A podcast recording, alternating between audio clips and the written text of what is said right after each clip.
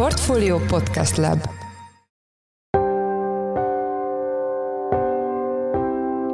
Mindenkit üdvözlünk, sziasztok!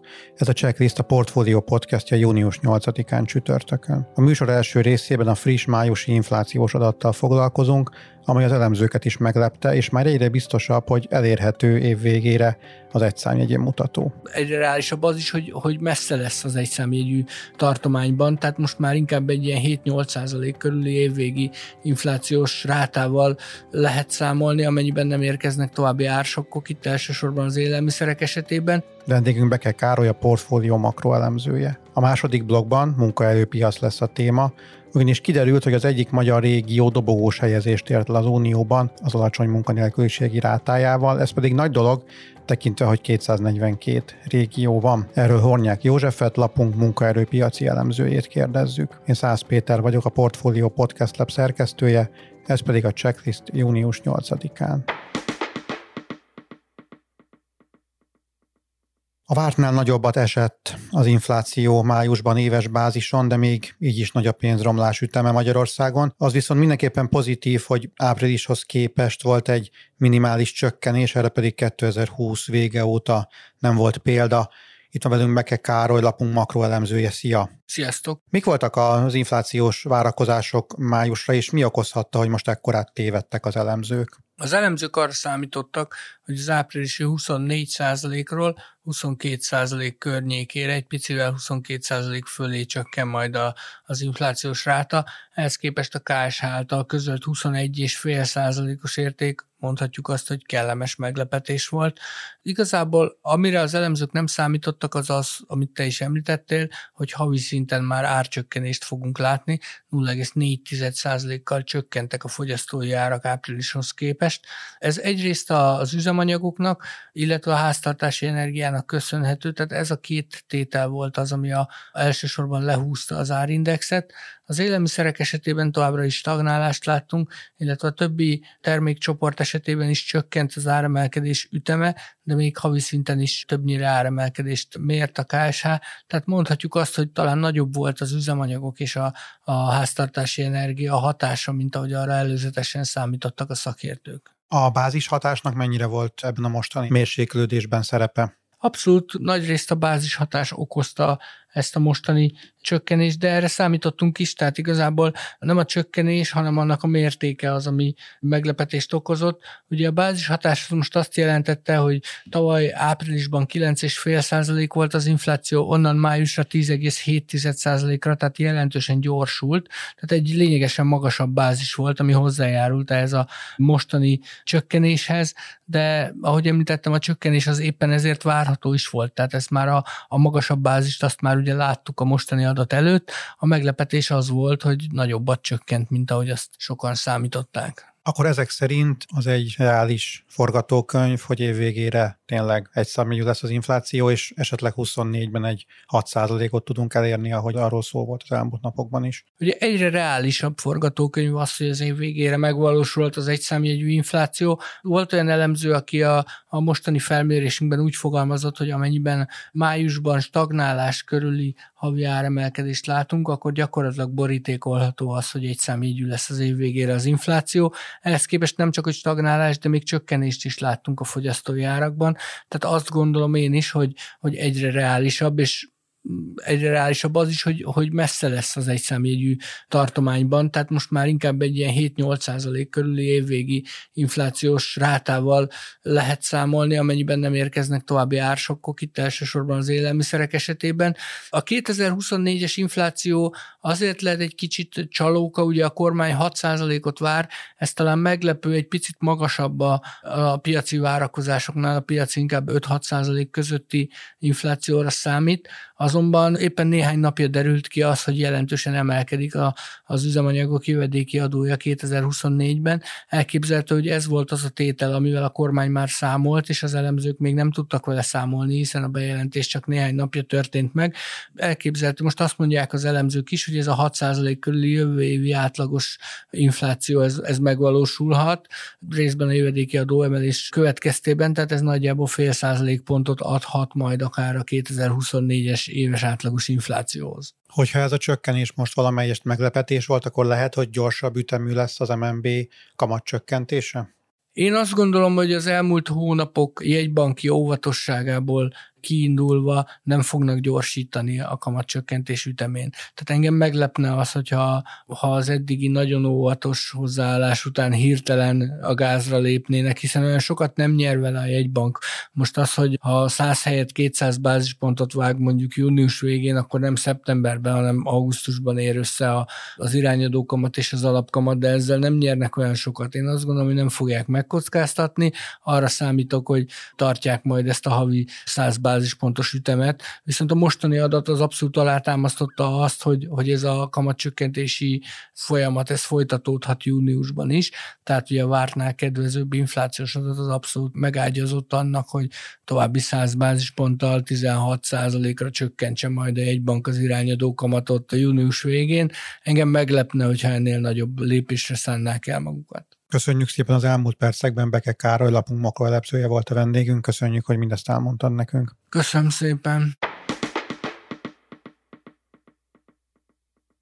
Azt régóta tudjuk, hogy a magyar munkaerőpiac nagyon feszes, inkább hiány van bevethető munkaerőből, mint sem többlet. Egy hazai régió dobogós is lett Európában a munkanélküliségi rátájával, ami nagyon nagy dolog. Itt van velünk Hornyák József, lapunk makrogazdasági elemzője. Szia! Szia Peti, sziasztok! Elsőként kérlek mondd el, hogy hogy állnak a magyar régiók munkanélküliség tekintetében uniós viszonylatban. Gyakorlatilag a közép-Dunán túli régió került fel a dobogónak egy kedvező szintjére. 1,7%-os munkanélküliségi rátát mértek. Ez a harmadik legjobb eredmény az egész Európai Unióban. 242 régió alkotja az EU-t, tehát ebben a tekintetben ez egy kiemelkedő eredménynek számít.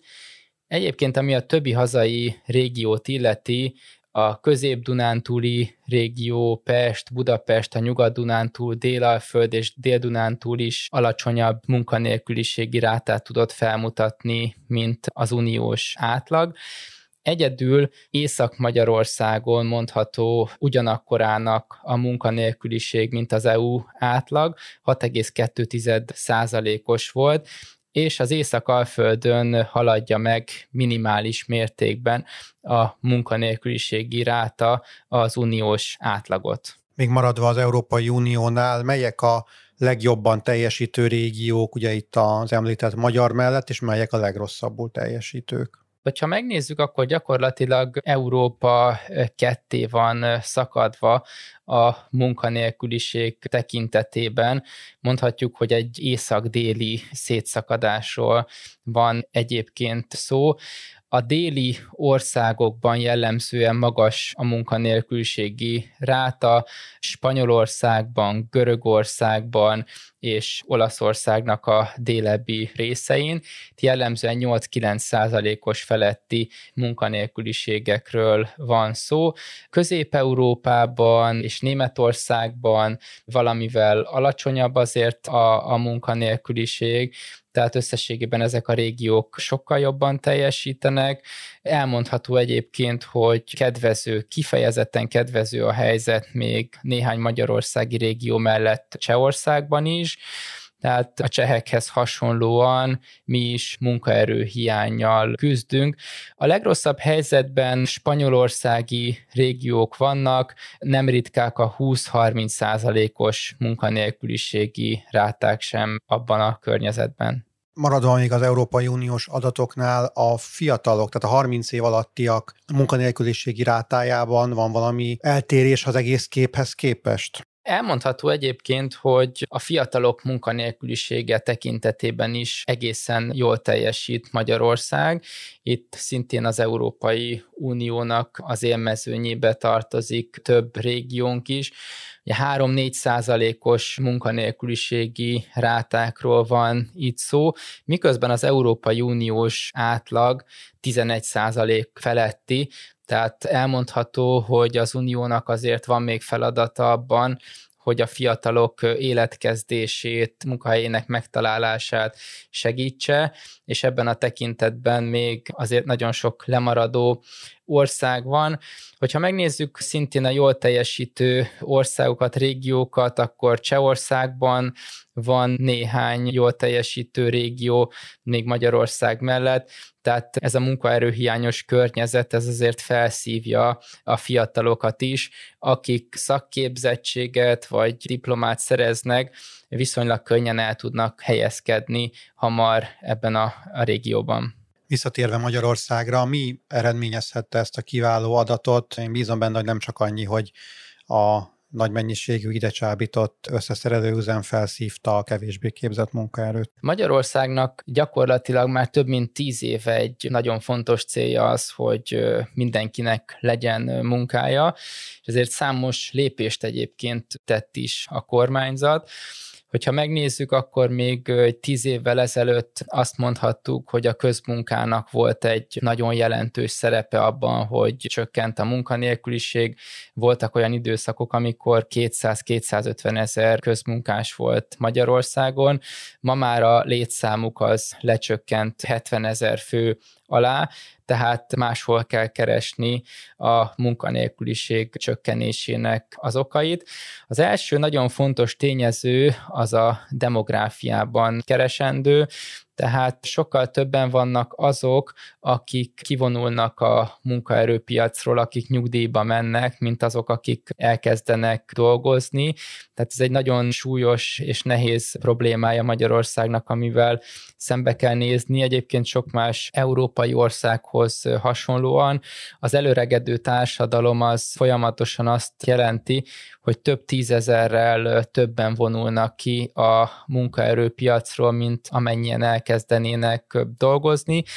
De abszolút, hogyha megnézzük, hogy mik voltak azok a területek, amik jelentős fejlődésen mentek keresztül, akkor elmondható, hogy nagyon sokan találtak munkát az iparban, tehát a Magyarországra települő üzemek, azok rengeteg dolgozót és munkanélkülit felszívtak, rengeteg embernek adnak állást, de ha megnézzük, akkor az építőipar is egy jelentős fejlődésen ment keresztül, ott is érdemben nőtt a dolgozóknak a, a létszáma, illetve hogyha a fehér galléros állásokra tekintünk, akkor alapvetően ott is egy növekvő tendenciáról van szó, és összességében ennek köszönhető, hogy gyakorlatilag teljes foglalkoztatás körüli szintről beszélünk Magyarországon. Ezek az adatok, amiről most beszéltünk, a, az európai statisztikák, ezek 2022-esek, de azt azért nagyjából tudjuk, hogy 23-ban sem volt egy negatív fordulat a magyar munkaerőpiacot tekintve, viszont azt is tudjuk, hogy a harmadik negyedéve egy technikai recesszióban vagyunk,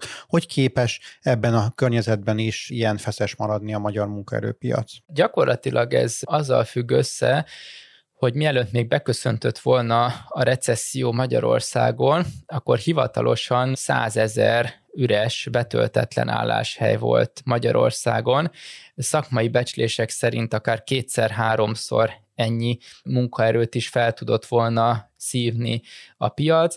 Tehát az biztos, hogy egy nagyon jelentős mértékű munkaerőhiányjal nézett szembe Magyarország 2022 elején, közepén, ahhoz képest a betöltetlen üres álláshelyek száma már jelentős mértékben csökkent, tehát a vállalatok első reakciója az volt, hogy amíg növelték volna a munkaerőnek az állományát akkor, amikor a, a gazdaságban jól mentek a dolgok, most, amikor recesszióba kerültünk, így ezeket az üres álláshelyeket szüntetik meg először, vagyis egész egyszerűen nem szeretnék bővíteni a jelenlegi munkaerő állományukat.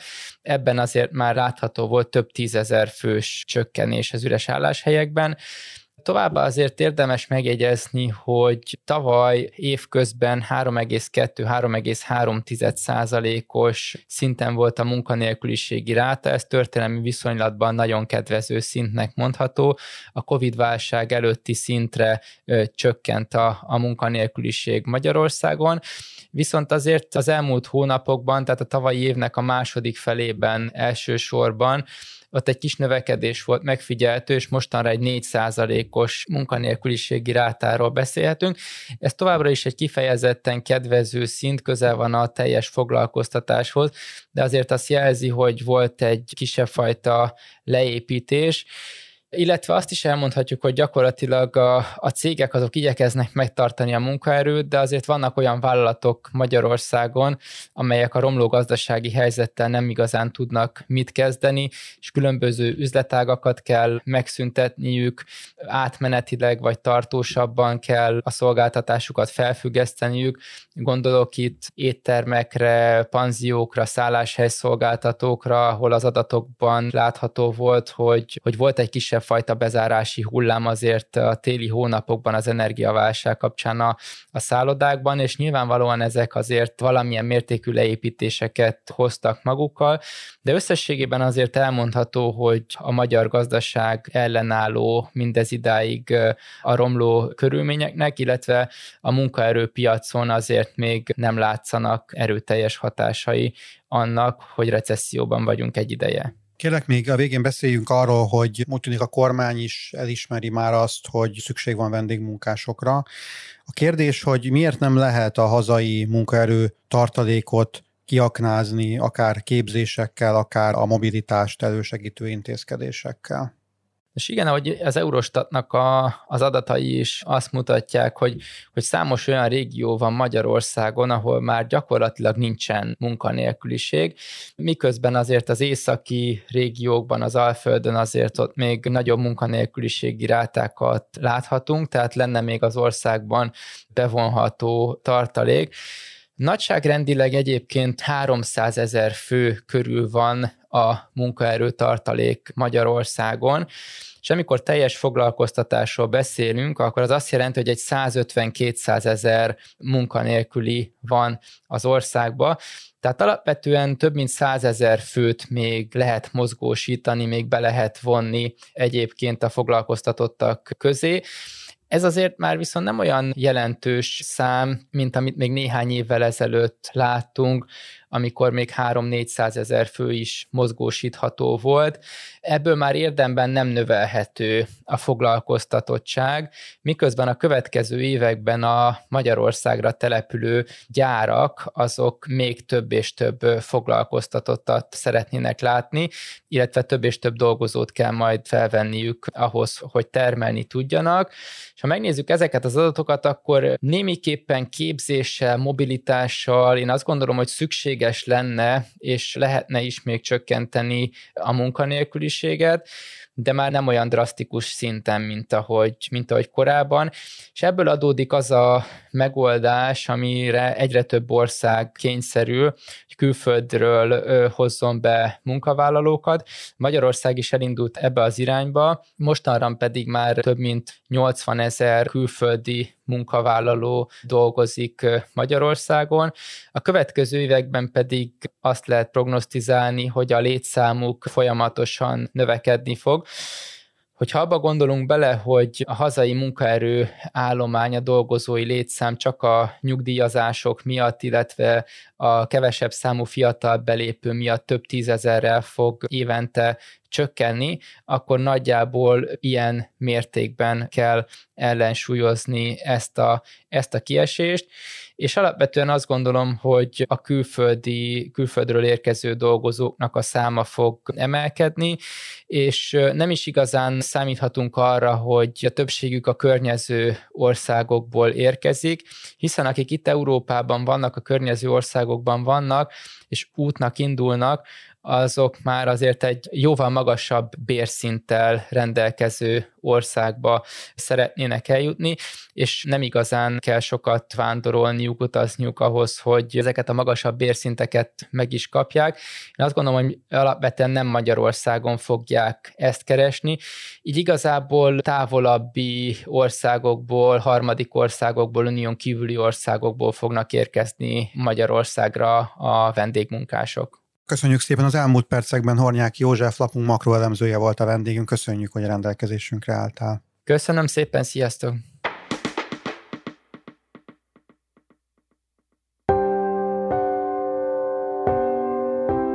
Ez volt már a Checklist, a Portfólió munkanapokon megjelenő podcastje. Ha tetszett a műsor és nem tetted volna, iratkozz fel a Portfólió Checklist podcast csatornára valamelyik nagyobb platformon, például Spotify-on, Apple vagy Google Podcast-en. Ha segítenél nekünk abban, hogy minél több hallgatóhoz eljussunk, értékelj minket azon a platformon, ahol ezt az adást meghallgattad. A mai műsor elkészítésében részt vett Bánhidi Bálint, a szerkesztő pedig én voltam Száz Péter. Új műsorral péntek délután 5 óra magasságában jelentkezünk, addig is minden jót, sziasztok!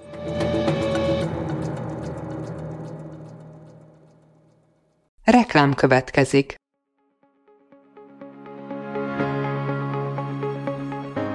Raúl Müller Lajos vagyok, az Agrárszektor főszerkesztője. Májusban két tematikus konferenciát is rendezünk Kecskeméten az agrofood szektor szereplőinek. A május 22-én tartandó Portfolio Agrofood 2024 konferencia az élelmiszeripari vállalkozások, beszállítóik, a szolgáltató cégek és a kereskedők számára nyújt egyedi betekintést az aktuális trendekbe. A május 23-án megrendezendő Agrofuture konferencia pedig egyedülálló módon tematikus formában foglalja össze a hazai agrárgazdaság fenntarthatósági követelményeit és innovációs lehetőségeit. Jöjjön elő is, részletek és jegyek a portfolio.hu per rendezvények oldalon.